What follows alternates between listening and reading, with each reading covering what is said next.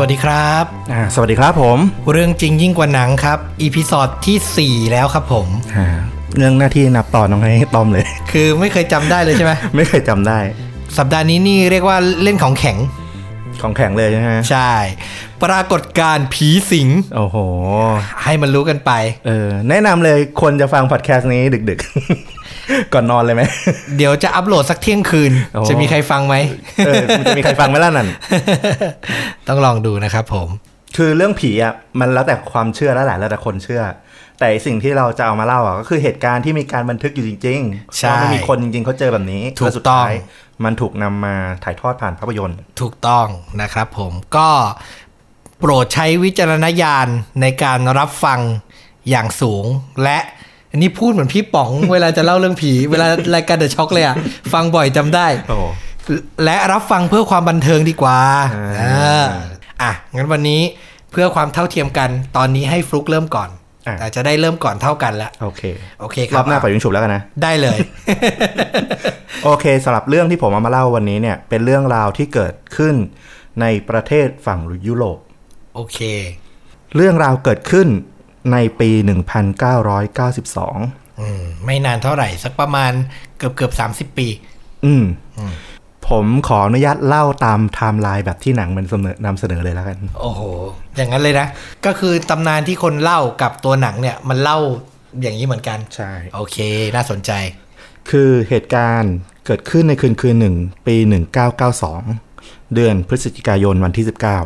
19 วันเดือนปีชัดด้วย ตำรวจ 5 คน ในเมืองทางตอนใต้ของมาดริด มาดริดอืม ประเทศสเปน อืม ได้รับแจ้งทางโทรศัพท์ จากครอบครัวครอบครัวหนึ่ง ว่าให้มาช่วยตรวจสอบบ้านหน่อย อืม เพราะว่ามีอะไรบางอย่างที่ทำให้เขารู้สึกไม่ปลอดภัย พวกเขาไม่ปลอดภัย ครอบครัวนี้ประกอบด้วยพ่อแม่แล้วก็ลูกอีก3ามสี่ชีวิต อือหือ ตำรวจก็เดินทางไปถึงที่บ้านนี้ แล้วก็ทำการตรวจสอบไปถึงประมาณตีสองถึงตีช่วงระหว่างตีสองถึงตีสามจากนั้นประมาณตีสามสำนักงานใหญ่ตำรวจของมาดริดตอนใต้เนี่ยก็ได้รับโทรศัพท์อีก อืม แต่คราวเนี้ยไม่ใช่ครอบครัวผู้เสียหาย อืม แต่เป็นนายตำรวจที่ไปตรวจสอบที่ชื่อว่าโจเซ่เปโดเนกรี หมายความว่าคือตำรวจไปเซตหนึ่งแล้ว ไปเสร็จถึงห้าคน ไปตรวจสอบเสร็จหนึ่ง ช่วง ชั่วโมงผ่านมาโทรกลับมาที่สำนักงานใหญ่ โทรกลับมาบอกว่า สิ่งที่ผมเจอตอนเนี้ย มันทำให้ผมขนหัวลุกไปหมดเลย โอ้โห นี่มันคือเขาใช้คำว่าชุดปรากฏการณ์คือไม่ได้เจอเหตุการณ์เดียว ชุดปรากฏการณ์ที่เขาอธิบายอะไรไม่ได้เลย โอ้โห นี่คือตำรวจพูดด้วยนะ ใช่ หนังก็เปิดเรื่องแบบนี้เลยตำรวจมาที่บ้านหลังนี้ จากนั้นสืบสวนแล้วก็เล่าย้อนไปว่าครอบครัวเนี้ยมันเจออะไรมา อือหือ เริ่มเรื่องต้องย้อนกลับไปตั้งแต่ปี 1990 เดือนมีนาคมปี 1990 ครอบครัวเนี้ยเดิมมีลูกสาว อายุ 16 ปีอยู่ ชื่อว่ามาเรียเอสเตฟาเนีย ตั้งแต่นี้ขอเรียกว่า มาเรีย มาเรียแล้วกัน ง่ายดี จริงๆ เขาจะเรียกว่าเอสเตฟาเนียแต่มันออกเสียงยาก งั้นขอเรียกมาเรียแล้วกัน อ่าเป็นคุณมาเรีย โอเค ลูกสาวของบ้านนี้ชื่อมาเรีย ใช่ แต่ถ้าใครอยากจะไปเสิร์ชต่อก็เอสเตฟาเนียนะ โอเค ตอนนั้นเนี่ย เธออายุ 16 เธอก็ไปโรงเรียนตามปกติ แต่การปรากฏเนี่ยที่เปลี่ยนชีวิตเธอเนี่ยเกิดขึ้นในวันวันหนึ่งในเดือนมีนาคมนั่นแหละ ก็คือมีเพื่อนของเธอสองคน ชวนเธอเล่นผีถ้วยแก้ว หลายคนที่ฟังเรื่องผีน่าจะรู้ว่าต่างประเทศก็มีผีถ้วยแก้วเหมือนบ้านเรานะ ใช่ แต่ว่ากระดงกระดานหรือการอุปกรณ์อาจจะไม่เหมือนซะทีเดียว ใช่ใช่ใช่คราวเนี้ยสิ่งที่ทำให้มาเรียเนี่ยตอบรับ เพราะว่าเธอเคยผ่านการเล่นผีถ้วยแก้วมาแล้วหลายครั้ง อือฮึ กับเพื่อนบ้างกับลูกพี่ลูกน้องบ้าง เธอก็เลยมองว่าครั้งนี้ก็ไม่ได้เป็นเรื่องที่แปลกอะไร ก็เหมือ มอง น ว่า ครั้งทุกๆครั้ง มองว่ามันเป็นเรื่องสนุก มันก็เป็นเรื่องที่เหมือนเกมที่แบบเล่นมาแล้ว แล้วก็แบบก็ไม่มีอะไรนี่หว่าก็เล่นได้อะไรอย่างเงี้ย อืมอืม อืมแต่ครั้งเนี้ยแตกต่างไปจากครั้งก่อนๆนิดหนึ่งคือ เพื่อนของเธอที่ชวนอ่ะ มีจุดประสงค์ในการเล่นชัดเจน คือเพื่อนคนหนึ่งที่ชวนเนี่ยเพิ่งสูญเสียแฟนไปจากอุบัติเหตุทางรถเอ่อมอไซค์ อื้อหือ และต้องการ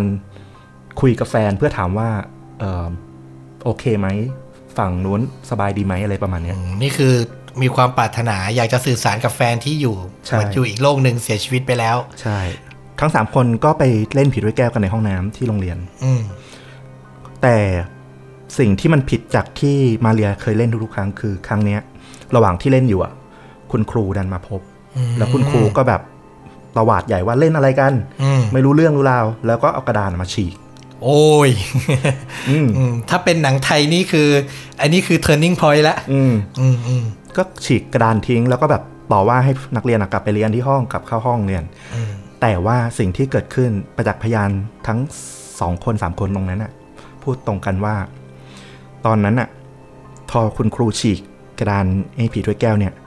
แก้วอะที่อยู่ในมือของมาเรียเนี่ย ก็แตก แล้วทุกคนเห็นเหมือนมีกลุ่มควันอะที่อยู่ในแก้วอะลอยเข้าไปในตาไปในจมูกในหูของมาเรีย อุ้ย อืมแต่ตอนนั้นอะมาเรียงก็ยังไม่รู้ว่าเกิดอะไรขึ้น อืม อืม ก็กลับไปใช้ชีวิตปกติทุกอย่างก็เหมือนจะเป็นปกติละ หลังจากนั้นไม่นานประมาณช่วงห้าหกเดือนต่อมา อืม มาเรียเนี่ย กลายเป็นคนที่บุคลิกเปลี่ยนไปหมดเลย โอ้ เหตุผลหลักๆ คือ เธอไม่สามารถนอนหลับได้เลยสักคืนหนึ่ง เพราะว่าเธอจะบอกว่าได้ยินเสียงได้เห็นเงา คนมาคอยรบกวนเธอตอนกลางดึกตลอด อือหือ อืม อืม แล้วพฤติกรรมที่เปลี่ยนของเธอทำให้เธอกลายเป็นคนที่ เอ่อมีความรุนแรง ชอบกระทำความรุนแรงทำร้ายครอบครัวตัวเอง เธอมีพี่น้องอยู่ด้วย โอ้ หลายคน น้องสาว เออน้องที่แบบต้องนอนกับเธอเนี่ย บอกว่าในบางคืนอ่ะ เธออะอันนี้เด็กพูดไงก็ฟังหวยหูแล้วกัน พี่น้องที่นอนกับมาเรียเนี่ย บอกว่า เธอเห็นมาเรียลอยขึ้นจากเตียงนอน อุ้ย อันนี้คือ อันนี้คือคำบอกเล่าจากรุ่นจากน้อง จากน้อง จากน้องของมา ใช่ เรีย แล้วมาเรียเองเนี่ย นอกจากได้ยินเสียงได้เห็นเงาแปลกๆอยู่รอบตัวแล้วเนี่ย บางทีเธอก็ชอบชอบ ออกเสียงมาจากลำคอเป็นภาษาที่ฟังไม่รู้เรื่อง อืม คือถ้าดูหนังผีมาเนี่ย มาตามสูตรแบบครบเลย ครบจริง อืม จากนั้นแม่เธอก็เล่าว่าบางครั้งเนี่ยมาเรีย จะชอบเหม่อลอย ไม่สามารถรับรู้อะไรได้เลยประมาณ 15-20 นาที แล้วพอเธอกลับมา เธอก็จะบอกว่า เธออะไปอยู่ในทางเดินยาวแห่งหนึ่ง ที่เต็มไปด้วยหมอก ๆ หมายความว่าเธออยู่ดีๆ เธอก็นั่งแล้วก็นิ่ง ๆ ไป ใช่หายไปเลยก็คือตาเหม่อมองแล้วก็นิ่งไปเลย แล้วพอ ใครเรียกหรือทำอะไรก็จะไม่รู้สึกตัว เหมือนได้สติกลับมาปุ๊บ ใช่ อืมก็จะบอกว่าไปอยู่อีกที่หนึ่งมา ใช่แล้วก็จะมีคอยมีเสียงเรียกเธอตลอด อือหือ เธอบอกว่าเป็นเสียงของปีศาจครั้งหนึ่ง มาเรียไปรีดผ้าในห้องน้ำแล้วเธอก็ตะโกนร้องบวกเวกไวายขึ้นมาแม่ก็วิ่งเข้าไป เธอก็บอกว่า เตารีดอ่ะ มันติดขึ้นมาเอง เฮ้ย อืม ที่น่าแปลกใจก็คือแม่เธอก็เห็นก็ไปตรวจไหมเอยเตารีดเนี่ยก็เห็นว่ามันติดไฟมันเปิดขึ้นมาเอง แต่ว่ามันไม่ร้อน อืม อืม แล้วทันใดนั้น ประตูก็ปิดตึ้งขึ้นมาเอง ล็อกแม่กับลูกไว้ในห้องน้ำเปิดยังไงก็เปิดไม่ได้พ่อก็วิ่งมา พยายามเปิดก็เปิดกันไม่ได้ โอ้ จนสุดท้ายอ่ะ พ่อต้องถีบ แล้วประตูมันก็เปิดแบบ เปิดแบบซอบๆเขาใช้คำว่าซอฟลี่โอเพนอ่ะ แกรก ไม่ได้แบบตึ้งกระจาย ค่อยๆแบบ ก็ค่อยๆเปิดเองอ่ะ อืม เออ โอ้โห แล้วห้องน้ำเนี้ยก็เป็นห้องที่อยู่ติดกับห้องนอนของมาเรีย ตอนหลังเนี่ยเขาบอกว่าเหตุการณ์ประหลาดทั้งหลายในบ้านหลังเนี้ย มันมีห้องน้ำนี่แหละเป็นจุดศูนย์กลาง อือหือ ทั้งเสียงทั้งอะไรต่างๆอ่ะเขาเชื่อว่าเอ่อห้องน้ำนี่แหละเป็นตัวที่ที่สิงสถิตของบางสิ่งบางอย่าง โอ้ย เหตุการณ์พวกเนี้ยมันก็ค่อนข้างแปลกประหลาดแล้วก็ดังมาก พวกที่เป็นนักสืบผี อืม คนคนอวดผีเนี่ย อืม ก็มาทาพิสูจน์ที่บ้านหลังนี้ สแกนกรรมกันใหญ่ ใช่ เพราะว่าเอ่อมันมีหลายอย่างที่แบบแปลกประหลาด แล้วก็พ่อแม่เธอก็ยินดีที่จะแบบถ้าช่วยลูกเธอได้ อืม ก็อยากให้มาตรวจสอบว่ามันเกิดอะไรขึ้นกับลูกเธอแน่ คือมันเจอเหตุการณ์อย่างนี้เข้าไปมันก็เหมือนหมดหนทางเหมือนกันเนาะ ใช่ อืม ผ่านมือหมอ หมอผี อืม มาหลายมือมาก จนสุดท้ายแบบ ครอบครัวรู้สึกว่า มันไม่ไหวละ ตอนที่ผ่านมือหมอผีเนี่ย เหตุการณ์ของครอบครัวเนี้ยก็เริ่มดังขึ้นมาบ้างแล้ว อืม เพราะว่ามันเริ่มมีรายการทีวีมาถ่าย อืม เริ่มมีหมอผีดังๆพูดถึง แต่สุดท้ายมันช่วยอะไรครอบครัวนี้ไม่ได้ ครอบครัวนี้เขาก็เลยตัดสินใจพาลูกอะไปที่โรงพยาบาล อืม เพื่อให้ตรวจสอบว่าเป็นอะไรกันแน่ หมอหลายๆที่ไปถึงสี่ที่นะ แต่หมอทุกที่ก็ไม่รู้ว่าเกิดอะไรขึ้น ส่วนใหญ่จะวินิจฉัย คิดว่าน่าจะเป็นความบกพร่องทางสมองบางอย่าง นี่คือไปเช็คมาสี่โรงพยาบาล ใช่ โอ้โห เอาจริง ๆ ก็คือไม่รู้ว่าเป็นอะไร แค่คิดว่าอาการแบบนี้น่าจะเป็นความผิดปกติบางอย่างที่เกิดขึ้นในสมอง เหตุการณ์ประหลาดที่เกิดขึ้นในบ้านหลังนี้ รวมถึงกับตัวมาเรียเนี่ยก็ยังดำเนินต่อไปเรื่อยๆ มาเรียเองเนี่ยก็ทวีความรุนแรงขึ้น ในคืนหนึ่งเธอกระโดดขึ้นมา บีบคอน้องสาว เฮ้ย อืม แต่ว่าน้องสาวเนี่ยรู้ตัวและหลบทัน โอ้ยนึกภาพออกเลยอะ เราน้องสาวเขาก็ให้บรรยายว่าเออมาเรีย เหมือนกับสัตว์ที่เป็นโรคพิษสุนัขบ้า อืม อืมคุ้มคลั่งอย่างนั้นนะ คุมตัวเองไม่อยู่แล้ว หลังจากที่ตัวน้องสาวของเธอหลบได้ใช่ไหม อืม เธอก็อ่าตัวมาเรียเองอ่ะก็ตกไปที่บนพื้น แล้วก็ชัก อืม เคยเห็นหนังผีที่ตาเหลือกขาวโพลนไหม โอ้โห อ่ามาเรียอยู่ในอาการนั้นชัก ตาเบิกเป็นสีขาว อืม แล้วก็คล้ายๆเขาเรียกอะไรมีฟอร์จากปากอะก็คือมีอาการชัก หลังจากคืนนั้นไปอีก มีน้องชายของเธอชื่อริคาร์โด ได้มาเล่าในรายการทีวีตอนหลัง เอ้ยรายการวิทยุหลังจากนั้นมาอีกหลายเป็นสิบปีเหมือนกัน เล่าว่าตอนที่ที่ตัวน้องเนี่ยตัวน้องชายคนเนี้ยอยู่กับมาเรียเนี่ย มาเรียเคยเปรยแปลกๆ เหมือนกับส่งลางบางอย่าง บอกครอบครัวไว้ว่า เธอใกล้จะตายละอืมๆเหมือนว่าพูดเหมือนสั่งเสีย ลิคาโดนี่ใช่คนที่จะโดนบีบคอนี่ปะใช่เด็กคนนี้ไหม คนที่โดนบีบคอเป็นน้องสาวอีกคนหนึ่ง อือฮึ คือบ้านเนี้ยลูกหลายคน อ่า อืมตัวมาเรียไปเปลยเรื่องเกี่ยวกับงานศพของเธอไว้หลายครั้งอยู่ ตัวเดคาโดเนี่ยก็เป็นประจักษ์พยานหนึ่งที่มาเล่าตอนหลัง อ่าฮะ ว่าเหมือนตัวมาเรียเองอะอาจจะรู้ว่าสุดท้ายเธอก็จะไม่รอด หมายถึงการเปลยในที่นี้หมายถึงว่าเปลยระหว่างที่อาการเริ่มมีแล้วใช่ไหม ก็คืออาการเธอมีหนักมาเรื่อยๆแหละ อืม แต่ว่ามันอยู่เป็นอย่างเงี้ยมาเป็นเป็นปีอะ อืม คือเหตุการณ์ตั้งแต่นับตั้งแต่เล่นผีถ้วยแก้วมาผ่านมาจนถึงวันที่อาการคลุ้มคลั่งเนี่ย อืม มันก็ประมาณปีปีกว่า อืมอืม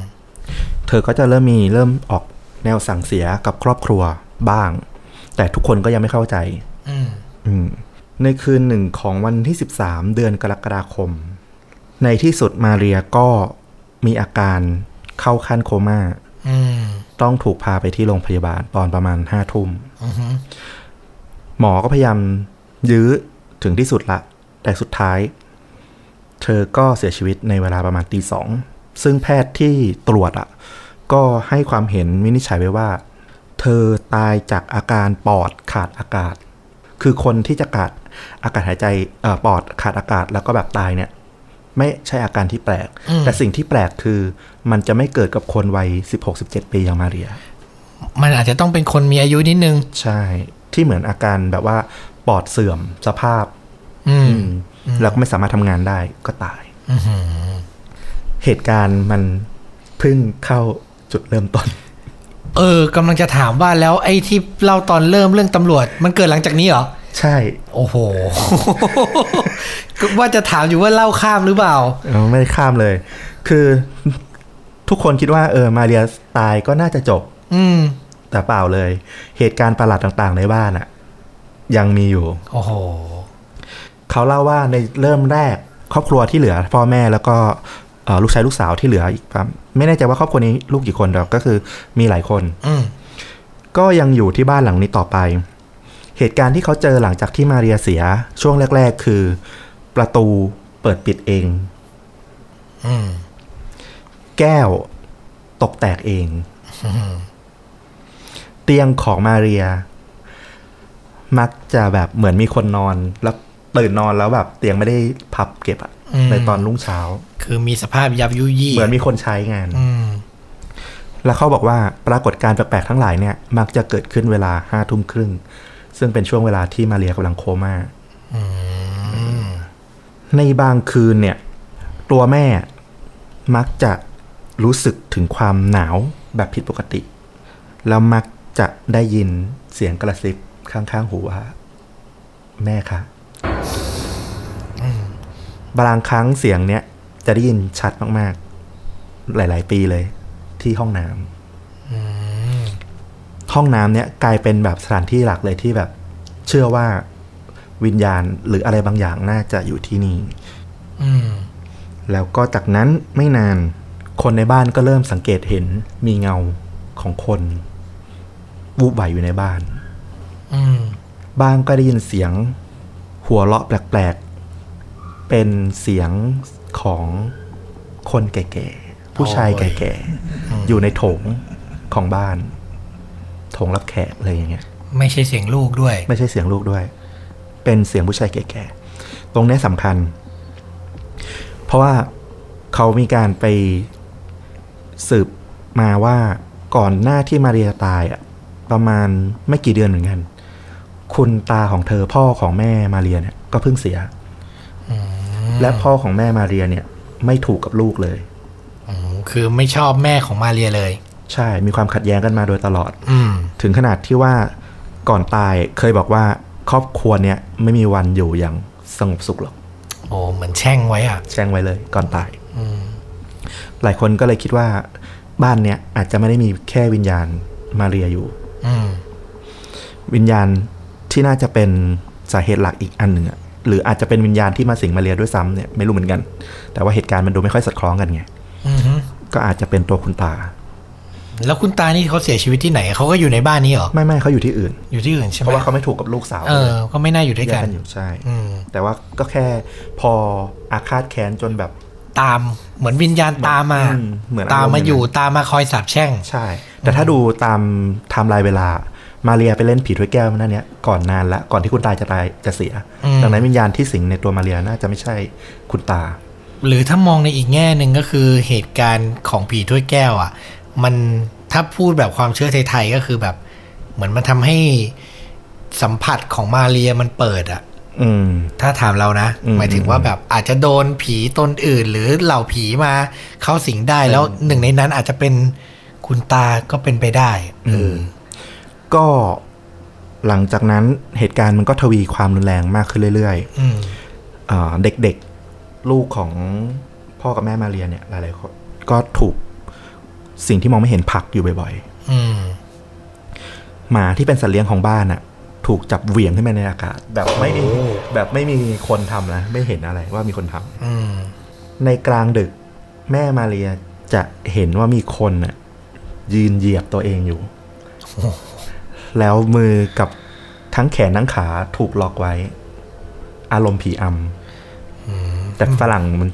อธิบายเป็นภาพมันก็ไม่ค่อยไม่มีศัพท์ของผีอำมั้ง อือฮึ อืม แม่นี่โดนหนักนะ ตอนแรกโดนแค่เสียงกระซิบไปไปมามาๆโดนเหมือนโดนอัมแล้ว แม่เหมือนจะโดนเยอะ เยอะมากเลย โดนหนักๆเกิดจากแม่เยอะ อืมเขาทนอยู่กันได้ไงวะเนี่ย แล้วก็พอมีการสืบสวนหลาย ๆ อย่างมากขึ้นนะมันถึงทางดทางด้านไสยศาสตร์วิญญาณเนี่ยเขาก็เชื่อว่า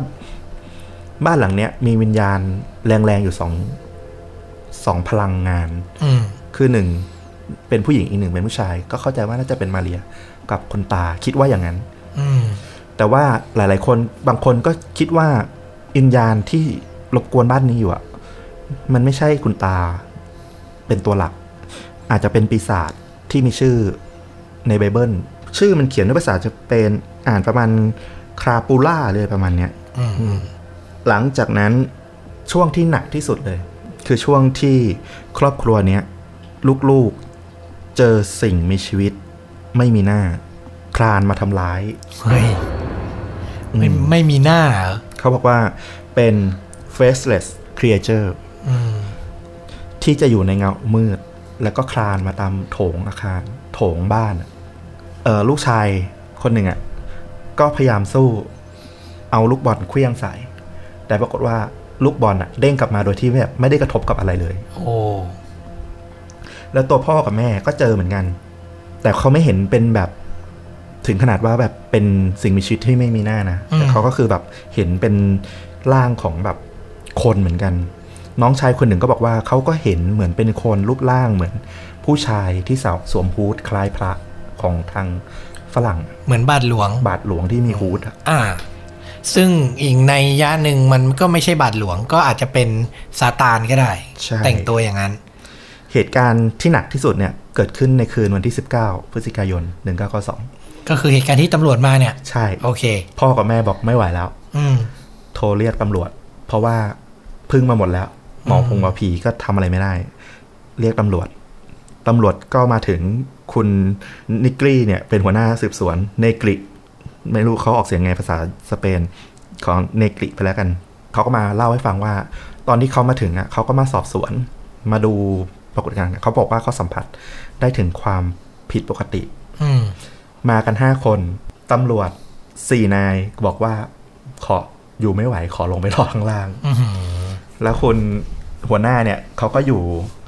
ตรวจสอบต่อกับมีเอเจนต์อีกประมาณคนสองคนอยู่ด้วย น่าจะมาเสริมกันหรือยังไงไม่แน่ใจ เขาก็บอกว่าเออเนี่ยก็มีการสำรวจทั้งบ้าน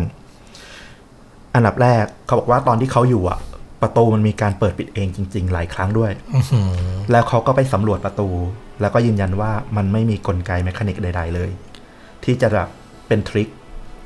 ที่จะหลอกว่าเออทำให้ประตูเปิดปิดเอง หรือเฟอร์นิเจอร์ต่างๆ ก็เช็คหมด อืม ตู้เสื้อผ้าที่มันมีเสียงเหมือนมีคนอยู่ ก็ตรวจไม่มี ถึงขนาดตำรวจคนหนึ่งอะชักปืนออก ชักปืนออกมาขู่ตู้อะ โอ้โห ด้วยความกลัว นี่คือตำรวจยืนยันเองเลยนะ ใช่ คือไม่ได้มีเหตุผลอะไรที่จะต้องพูดโกหก หรือสร้างเรื่องเลยอ่ะ ใช่ ตัวคนหัวหน้าตำรวจเนี่ยเขาก็บอกว่าเขาก็ยืนยันมาตลอดจนตอนหลังมาหลายปีเนี่ยเขาก็มายืนยันว่าเนี่ยมันเป็นเหตุการณ์ที่แปลกประหลาดที่สุดในชีวิตเขา แล้วก็เป็นเรื่องจริงที่เขาแบบไม่ได้แต่งแต่งอะไรเลยตำรวจบอกว่ามันมีอยู่ห้องห้องหนึ่ง ที่ตอนแรกตำรวจไปสำรวจอะไม่ไม่มีอะไรผิดปกติ แต่ปรากฏว่าพอเข้าไปดูอีกครั้งอะไม้กางเขนที่อยู่ในห้องอะโดนพลิกกลับหัว อืม ชัดเลย อืม ชัดเลย แล้วก็โปสเตอร์ที่ติดที่ผนังห้องห้องเนี้ยมีรอยกรีด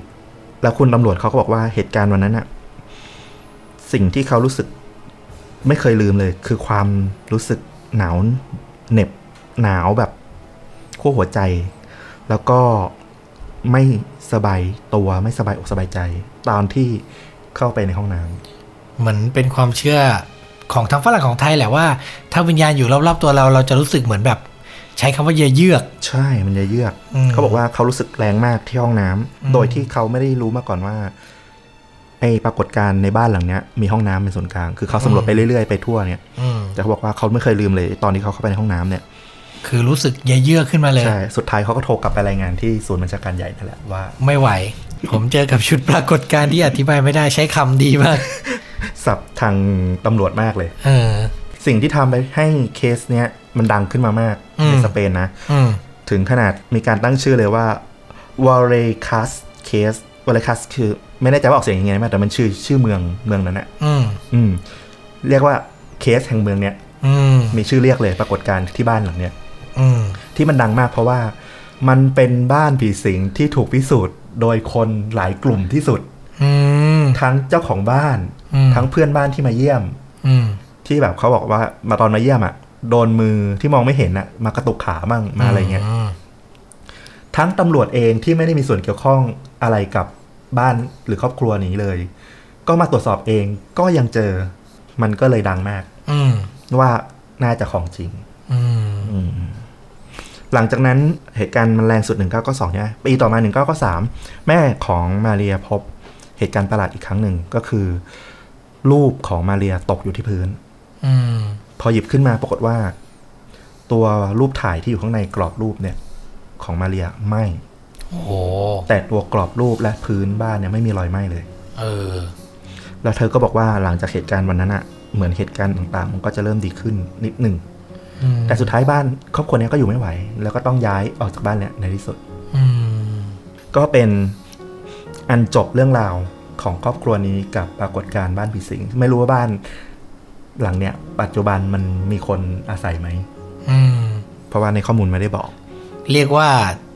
หนังผีมีมุกอะไรบ้างอะ่ะ เกิดขึ้นที่นี่หมด ใช่ ทุกอย่าง อืม ครบสูตรและ สุด และพยานประจักษ์พยานรู้เห็นเยอะมาก เยอะมาก มันเลยดัง แบบ อืม อืมโอ้โห เรื่องนี้มันถูกสร้างเป็นภาพยนตร์เรื่องอะไรอะ อ่าเฉลยได้เลยแหละเพราะว่ามันเป็นหนังสเปน มันน่าจะไม่ค่อยรู้จัก เออ คนอาจจะไม่ค่อยรู้ได้ชมสัก ใช่ เท่าไหร่ มันเป็นหนังสเปนชื่อเรื่องเวโรนิก้าคือเปลี่ยนชื่อตัวมาเรีย ให้กลายเป็นอีกตัวละครหนึ่งชื่อเวโรนิก้าแต่เหตุการณ์ในเรื่องก็มีการปรับบ้างนิดหน่อย เวโรนิก้าสะกดยังไงเผื่อใครจะเซิร์ช ตัว V นำ V E R O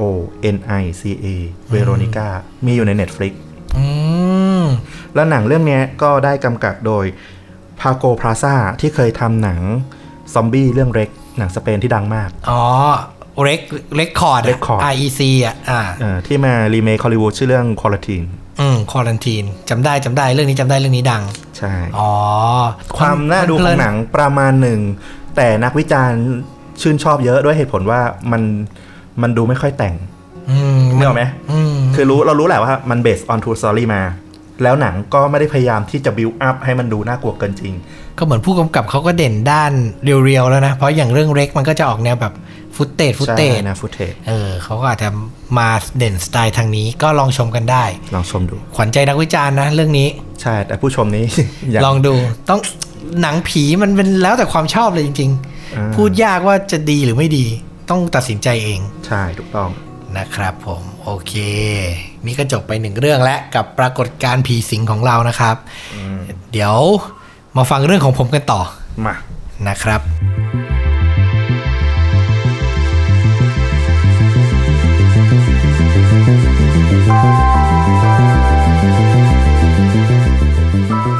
เรื่องของผมนี่ของฟลุกนี่เกิดที่สเปนใช่ไหม ใช่ ของผมนี่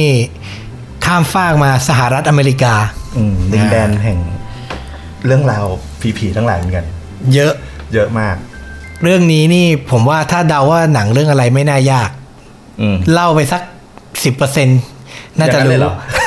สิบเปอร์เซ็นต์รู้เลยเหรอ ใช่ อ่ะลองลองฟัง ต้องลองฟังดูนะครับ แต่ย้อนไปไกลนิดหนึ่ง ช่วงปีประมาณ 1904 1905 โอ้โห ประมาณร้อยกว่าปี อืม ที่แล้ว มันเป็นเรื่องของคนคนหนึ่งที่ชื่อว่าโรเบิร์ตยูจีนออตโต อืม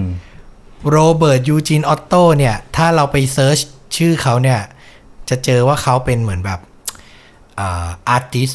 อืม เป็นนัก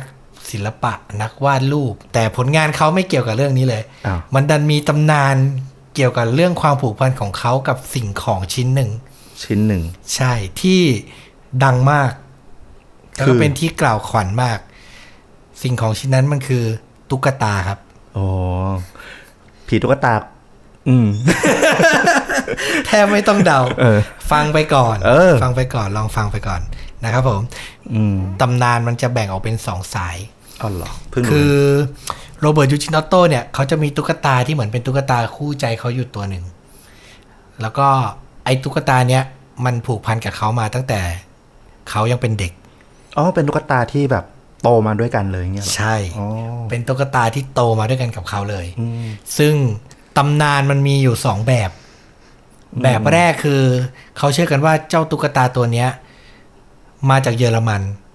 อืม คุณปู่เขาซึ่งเป็นนักธุรกิจและได้ไปเยี่ยมชมที่ประเทศเยอรมันเนี่ยอ่าซื้อมาจากบริษัทที่ชื่อว่าสไตฟ์ซึ่งบริษัทสไตฟ์เนี่ย คือผู้ให้กำเนิดเท็ดดี้แบร์ อ๋อเหรอ เอ่อ มาสายเดียวกับเท็ดดี้แบร์เนี่ย ใช่ อ๋อ มาก่อนเท็ดดี้แบร์ โอ้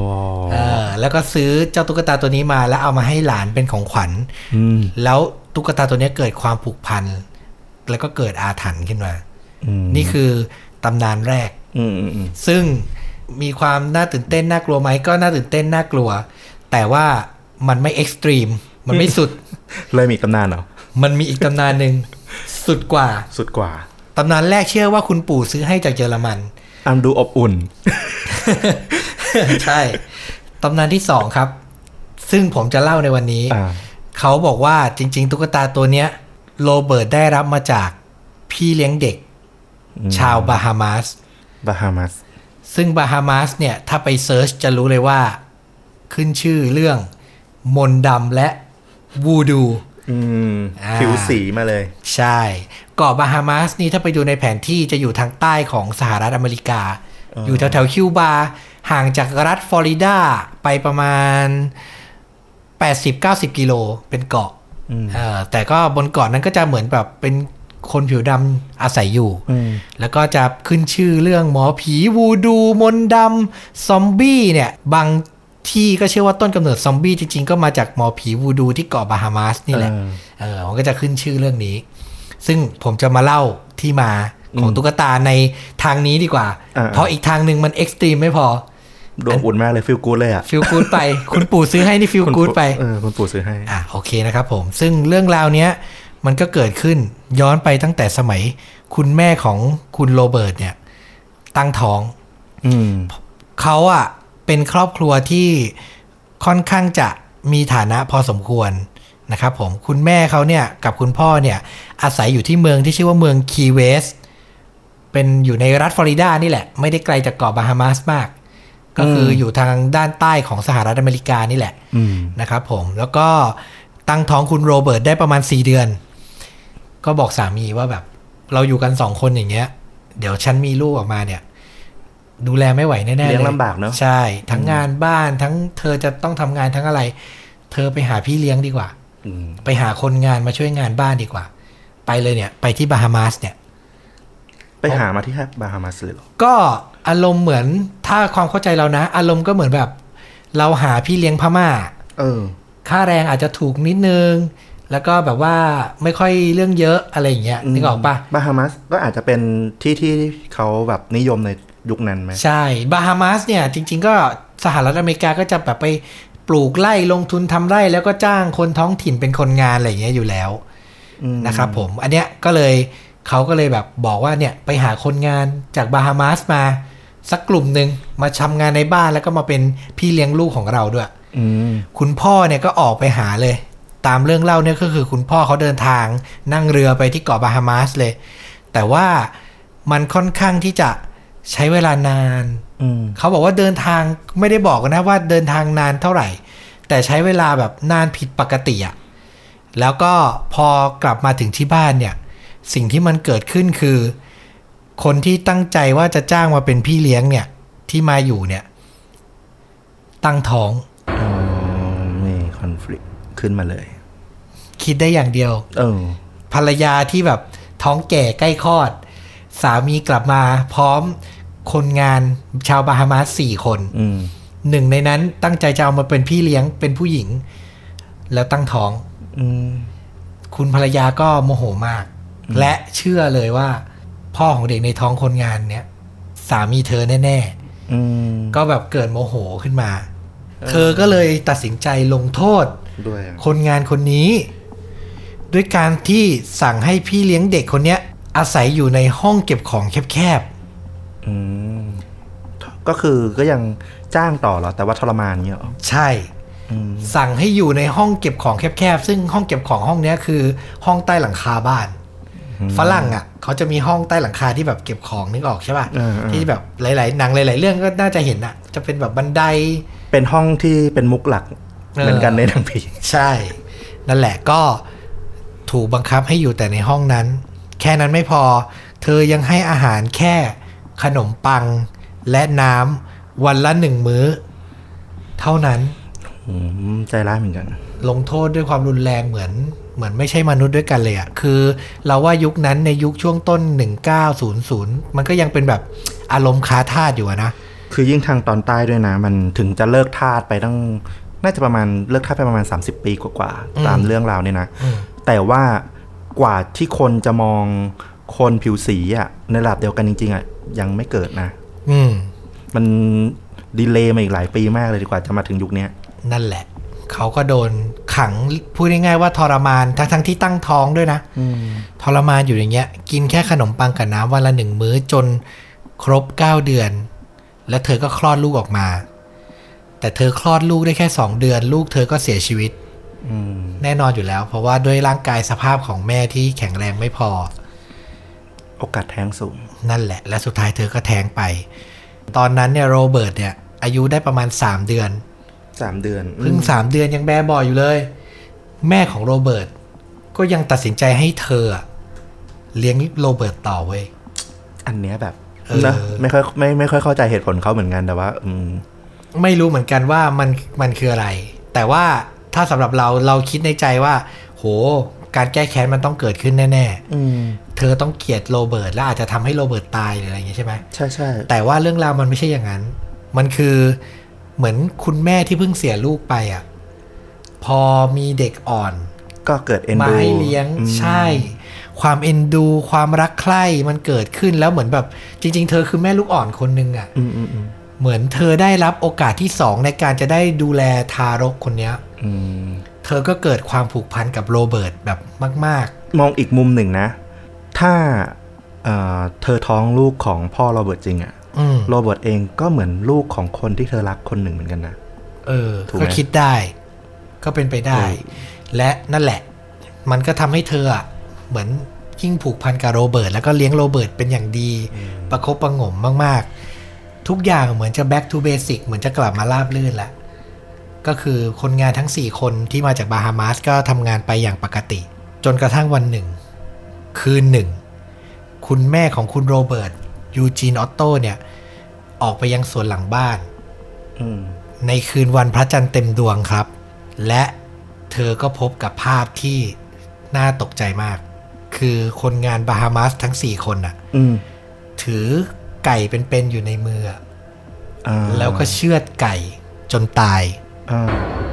พวกเขากำลังทำพิธีกรรมที่เกี่ยวข้องกับวูดู เกี่ยวกับการบูชายัน ซึ่งก็ไม่รู้เหมือนกันว่าทำเพื่ออะไร อืม แต่ภาพที่เห็นมันคือความทารุณแล้วก็มนต์ดำที่ดูน่ากลัวมากทำในคืนวันพระจันทร์เต็มดวงกลางดึก อืมอืมอืม รับไม่ได้อะมันป่าเถื่อน คือน่าจะถือนับถือคริสต์ ใช่ พวกนอกรีดเนี่ยมันคืออะไรที่น่าขยะแขยงมากในมุมมองของคนที่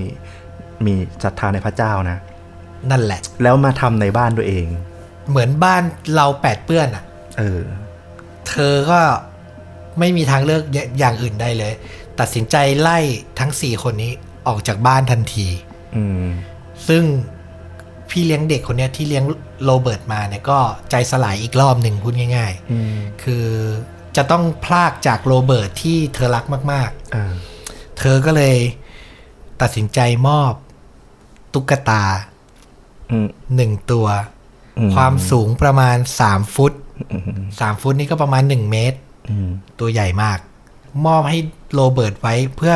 ให้ตุ๊กตาตัวเนี้ยเป็นเพื่อนเล่นของโรเบิร์ต อืม หลังจากเธอจากไป ตุ๊กตาตัวนี้ก็กลายเป็นเพื่อนเล่นคนเดียวของโรเบิร์ต อืม โรเบิร์ตเติบโตมาพร้อมตุ๊กตาตัวนี้ คนแถวบ้านเขาเห็นภาพนี้ชินชามากคือภาพของเด็กคนหนึ่ง ถือตุ๊กตาสูงหนึ่งเมตรหนึ่งตัว และก็พูดคุยกับมัน อืม ประหนึ่งว่ามันมีชีวิต อืม คนแถวบ้านจะเห็นตลอดแล้วก็ซุบซิบนินทาตลอดว่า มันก็ค่อนข้างแปลก เด็กผู้ชายด้วยเนาะ ใช่ อืม นะครับผม ซึ่งเราว่าตอนแรกพ่อแม่เขาก็คงไม่ได้รู้สึกอะไรเท่าไหร่ก็ลูกมีเพื่อนสมมุติในจินตนาการ เป็นเรื่องปกติเด็กอะ เป็นเรื่องปกติเด็ก แต่ว่าสิ่งที่เกิดขึ้นก็คือ เหตุการณ์ไม่ปกติในบ้านมันเริ่มต้นขึ้น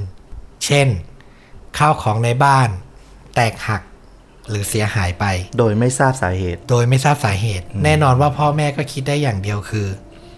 โรเบิร์ต เด็กเล่นน่ะ เธอเป็นคนทำใช่ไหม อืม อ่าเหตุการณ์นี้ก็ดำเนินไป ทุกคนเข้าใจว่าลูกซึ่งเป็นเด็กคนเดียวในบ้าน เขาไม่ได้มีลูกคนอื่นเพิ่ม เป็นคนเล่นซนแล้วก็ทำพังแล้วก็ไม่ยอมรับ อืม เหตุการณ์เริ่มเข้มข้น เริ่มน่ากลัวขึ้น เวลาคุณแม่โมโห อืม คุณแม่จะต่อว่าลูกแล้วก็เรียกชื่อเต็มๆโรเบิร์ตยูจีนออตโต้ อืม เคยได้ยินใช่ไหมเวลา คุณแม่โมโหในหนังฝรั่งอ่ะ อืม จะพูดชื่อเต็มๆอ่ะ อืม โรเบิร์ตยูจีนออตโต้ ชื่อทางการฉันไม่สนิทกับเธอแล้วนะ เธอจะทำอย่างนี้ไม่ได้นะ เธอจะซนอย่างนี้ไม่ได้นะ อ๋อ สิ่งที่โรเบิร์ตตอบกลับมาคือ อย่าเรียกผมว่าโรเบิร์ตอีก อืม ผมไม่ได้ชื่อโรเบิร์ต อ้าว จากนี้ไปให้เรียกผมว่าจีน อืม เอามาจากชื่อกลางคือยูจีน ยูจี โรเบิร์ตให้เหตุผลว่า ผมมาชื่อจีน เพราะว่าชื่อโรเบิร์ตเนี่ย ผมมอบให้กับตุ๊กตาไปแล้ว โอ้โห ตั้งชื่อตุ๊กตา หล ด้ อ วน ยชื่อ เลย ตัวเอง หลอนเลย ตั้งแต่นี้ไปเรียกผมว่าจีน ในทางไสยศาสตร์พวกยุโรปก็ถือมากเลยนะ การตั้งชื่อ ใช่ไหม ใช่ เหมือนแบบการมอบพลังให้กับสิ่งบางอย่างอะสิ่งไร้นามหรือแบบปีศาจที่โดนตั้งชื่อ มันจะมีอานุภาพมากกว่าปกติ นั่นแหละ และตั้งแต่นั้นมาเวลาเกิดเหตุการณ์ประหลาดข้าวของพังเสียงดังปึงปัง คุณแม่ต่อว่าปุ๊บ จีนจะพูดเลยว่าผมไม่ได้ท อืม ำโรเบิร์ตท อืม ำพูดชื่อตัวเองแต่ไม่ได้หมายถึงตัวเอง อืมหลอนเนอะ หลอน หลอนมาก เอ๊ะตอนนี้ยูจีนยูจีนอายุประมาณเท่าไหร่ละ เริ่มโตแล้ว เออ ก็ใช้ชีวิตอย่างเงี้ย เกิดเหตุการณ์ประหลาดประหลาดๆอย่างเงี้ยมาเรื่อยๆ แต่ก็ไม่ได้มีอะไรรุนแรง เออ ก็ดำเนินไปอย่างเงี้ย จนคุณจีนเนี่ย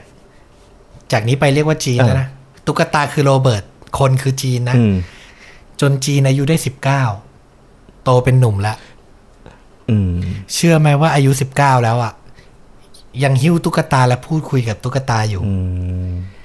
ทุกครั้งที่อยู่ในบ้าน อืม ยังทำเหมือนเดิมเหมือนโรเบิร์ตเป็นสิ่งมีชีวิตสิ่งหนึ่งที่เป็นเพื่อนของกับเขา อืม จนคุณพ่อคุณแม่รู้สึกว่ามัน ไม่ได้ มัน แล้ว ก็ นะ คงรู้สึกมานานแล้วล่ะ แต่ว่านี่มันคือ มันถึงทางแยกแล้วมันโตแล้วอะ่ะ คุณต้องเลิกอย่างนี้ได้แล้ว ไม่งั้นสังคมจะมองว่าคุณผิดปกติ คุณพ่อคุณแม่ก็ ไม่รู้จะทำยังไง ตัดสินใจแยกทั้งคู่ออกจากกันเลยดีกว่า หักดิบเหรอ หักดิบ ทิ้งโรเบิร์ตไว้ที่ห้องใต้หลังคา ม ของบ้าน และทั้งหมดตัดสินใจย้ายไปอยู่ที่ฝรั่งเศส อ๋อ คือไม่ได้แบบแค่เอาไปเก็บนะ คือย้ายบ้านให้แบบ ไม่ ขาด อยู่ ไปเลย ไม่อยู่ในบ้านนี้ เปลี่ยน ค ป รับ ระเทศเลย เพราะเหตุการณ์มันเกิดในบ้านหลังนี้ โอ้ ความรุนแรงมันอยู่ในบ้านหลังนี้ อืม ทั้งหมดย้ายไปอยู่ที่ฝรั่งเศส ซึ่งพอแยกกันปุ๊บ ก็เหมือนจีนเนี่ย จะค่อนข้างกลับมาเป็นตัวเอง แล้วก็ใช้ชีวิตแบบคนปกติทั่วไป อ่า ใช้ชีวิตแบบหนุ่มเต็มที่ได้พบเจอหญิงสาวที่ถูกใจและแต่งงาน อ่า หญิงสาวที่เขาแต่งงานด้วยชื่อว่าคุณแอน แต่งงานกันที่ฝรั่งเศส อืม และครอบครัวก็เหมือนจะลืมเรื่องราวของโรเบิร์ตไปแล้ว คราวเนี้ยเขาก็ตัดสินใจที่จะให้ของขวัญจีน ของขวัญวันแต่งงานของจีนคือ บ้านประจำตระกูล หลังที่ฟลอริดานี่แหละ อ๋อ ย ย ก ก บ้า บ้าน น ยกบ้านให้ ไปเริ่มต้นชีวิตกันที่นี่ พ่อกับแม่ให้ ลืมไปแล้ว คิดแล้วคิดอย่างคือลูกปกติแล้ว ใช่ คงไม่มีอะไรแล้วแหละ ใช่ หลังจากได้รับบ้านเป็นของขวัญ ก็แน่นอนว่าก็ต้องกลับไปใช้ชีวิตที่ฟลอริดา อืม ที่บ้านหลังเดิมที่เขาเติบโตมา ที่จีนเติบโตมาเลย พอจีนกลับมาที่บ้าน เขาก็ขึ้นไปที่ห้องใต้หลังคา กลับไปเจอกับกล่องใบหนึ่ง ที่เขาไม่รู้ว่าข้างในมีอะไรเว้ยเขาก็เปิดขึ้น คือ มา ตอนที่พ่อแม่เอาไปเก็บอะก็ไม่ได้ถูกให้เห็นอยู่แล้วถูกไหม ถูกต้อง ดีไม่ดีไม่รู้ด้วยซ้ำว่าไปไว้ไหน แล้วมันก็เหตุการณ์มันผ่านมานานมากแล้วด้วย เขาก็เปิดกล่องออกมา แล้วเขาก็เจอเพื่อนรักในวัยเด็กของเขา ก็คือโรเบิร์ตเนี่ยยังอยู่ที่ห้องใต้หลังคาไม่ได้จากไปไหน ยังอยู่ที่เดิม อืม และไม่น่าเชื่อเว้ย อืม เหตุการณ์แบบเดิมๆ ก็กลับมาอีกครั้ง กลับมาคุยกับตุ๊กตาอีกเหรอ ใช่ ไม่ อายุอายุเท่าไหร่นะตอนนี้ ตอน รู้บก นี้ ไหม เขาไม่ได้ระบุแต่ว่า แต่ก็คือแต่งงานมีครอบครัวก็ได้การแล้วแหละยี่สิบกว่า เท่าที่ ป็นอย่งน้อยนะ เท่าที่เห็นเนี่ยคือมันมีรูป อ่าอ่าอ่า คือเป็นผู้ชายเต็มตัว ถ้าให้ประมาณเราก็ว่าก็คงจะแต่งงานก็คง 20อะ20 กว่ากว่าๆ อืม เออ และคิดภาพผู้ชายที่มีเมียแล้วคนหนึ่งอะ่ะ ถือตุ๊กตาไปไหนมาไหนในบ้าน แล้วก็พูดด้วยคุยด้วย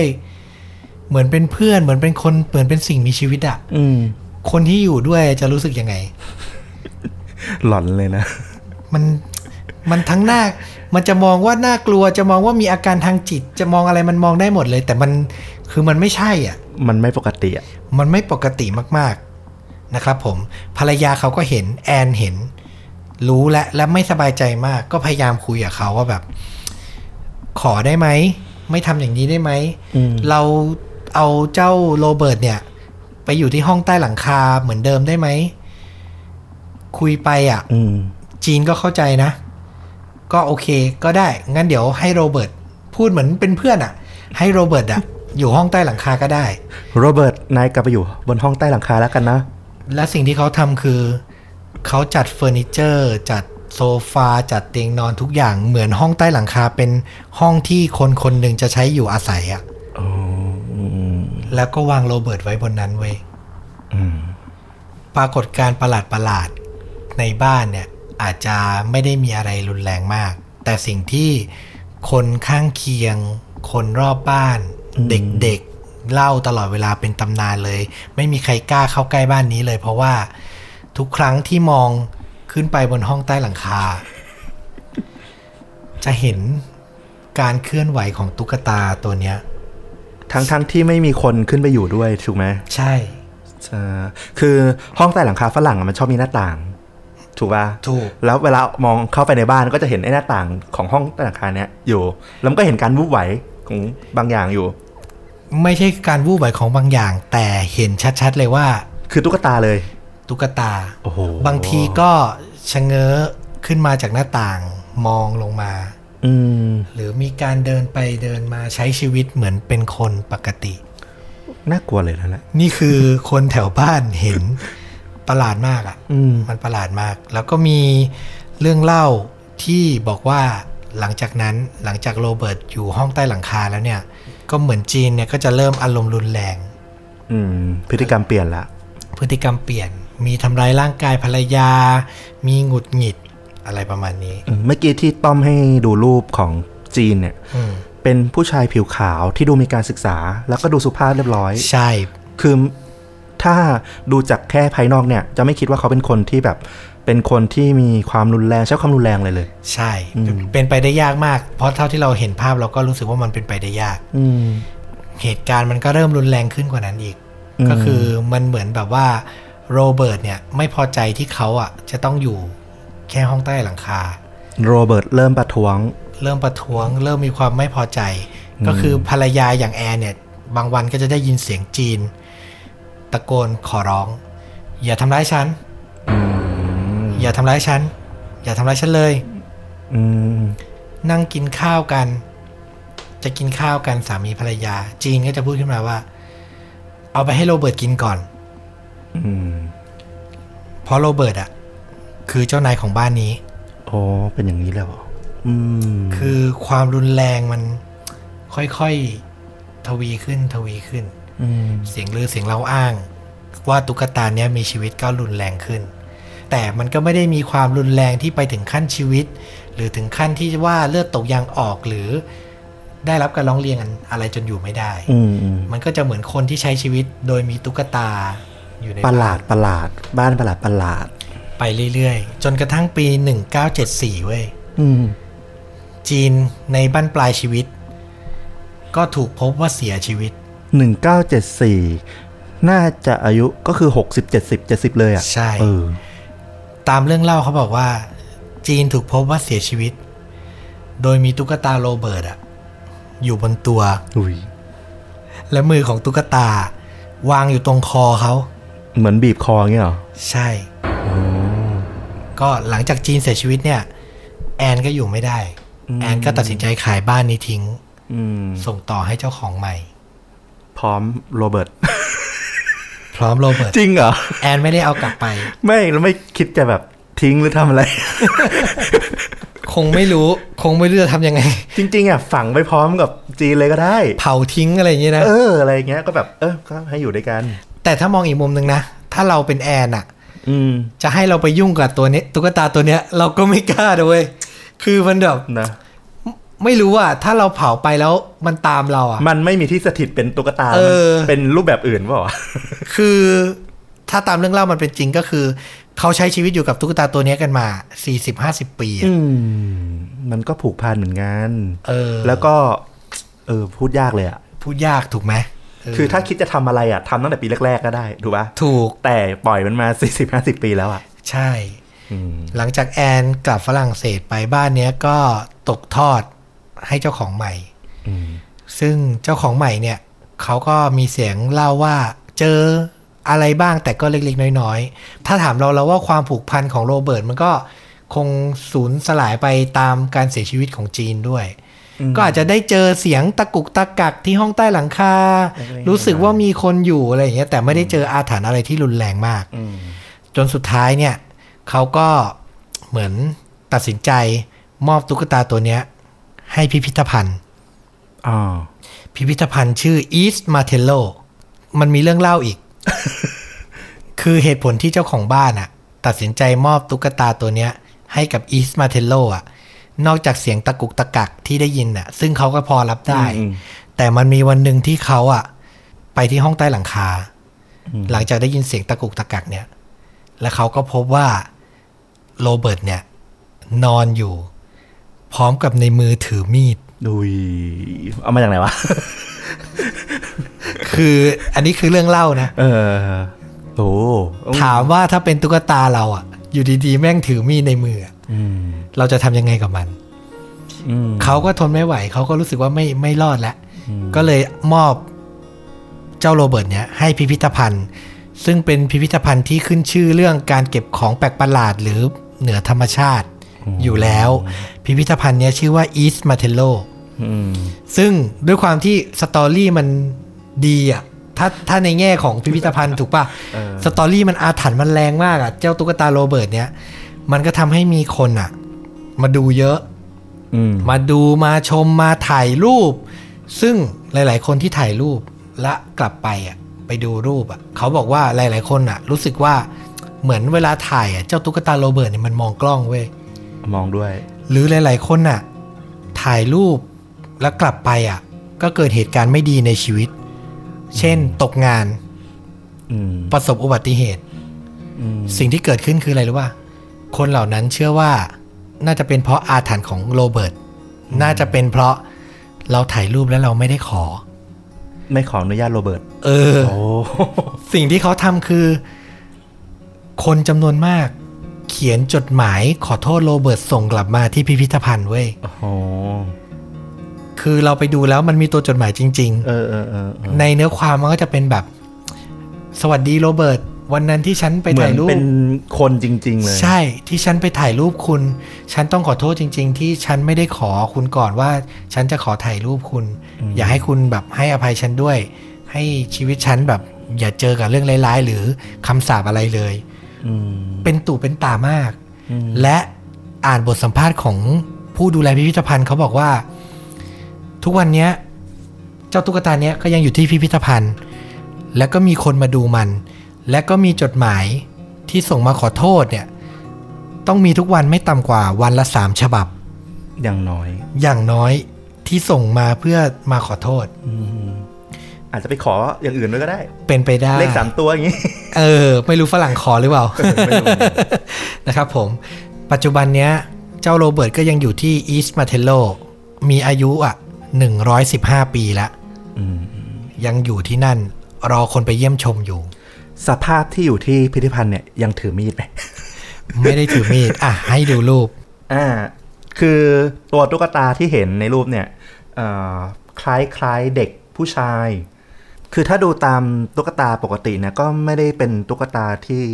รู้สึกว่าแบบเอ่อจริง ๆ ไม่ได้รู้สึกว่าเป็นตุ๊กตาที่น่ากลัวขนาดนั้น อืม ก็เป็นตุ๊กตาปกติเย็บง่ายๆ ใช่ มีการใส่ชุดแค่นั้นเอง ก็อย่างที่เราบอกก็คือมันจะออกฟิลลิ่งแฮนด์เมดหน่อย อืมอืม ๆ คือมันไม่ได้มีความละเอียดมากสักเท่าไหร่ อ่า ใครอยากดูเดี๋ยวใต้คอมเมนต์ของคลิปเนี้ย เดี๋ยวจะไปแปะให้ อ่า อ่าจะได้เห็นกันนะครับ อ่า พอเห็นรูปและเรื่องราวเนี่ย ไม่ใช่แอนนาเบลแน่ๆแล้วหนึ่ง ไม่ใช่แน่นอน แต่เป็นตุ๊กตาผีที่ต้องดังพอสมควรถึงทำเป็นหนังได้ อืม และตุ๊กตาที่เป็นหนังก็มีไม่กี่ตัว ใช่ เอาตัวหนึ่งที่นึกถึงแล้วกัน อืม ชายเพลย์ ถูกต้องชายเพลย์เจ้าตุ๊กตาชักกี้ ชักกี้เออแต่ว่าไม่ได้เหมือนอันนี้เลยนะ แต่ว่า ใช่ เออ คือมันถูกอินสปายไป มันไม่ได้แบบว่าเอาเรื่องราวของเจ้าโรเบิร์ตอะไปทำเป็นหนังชายเพลย์เลย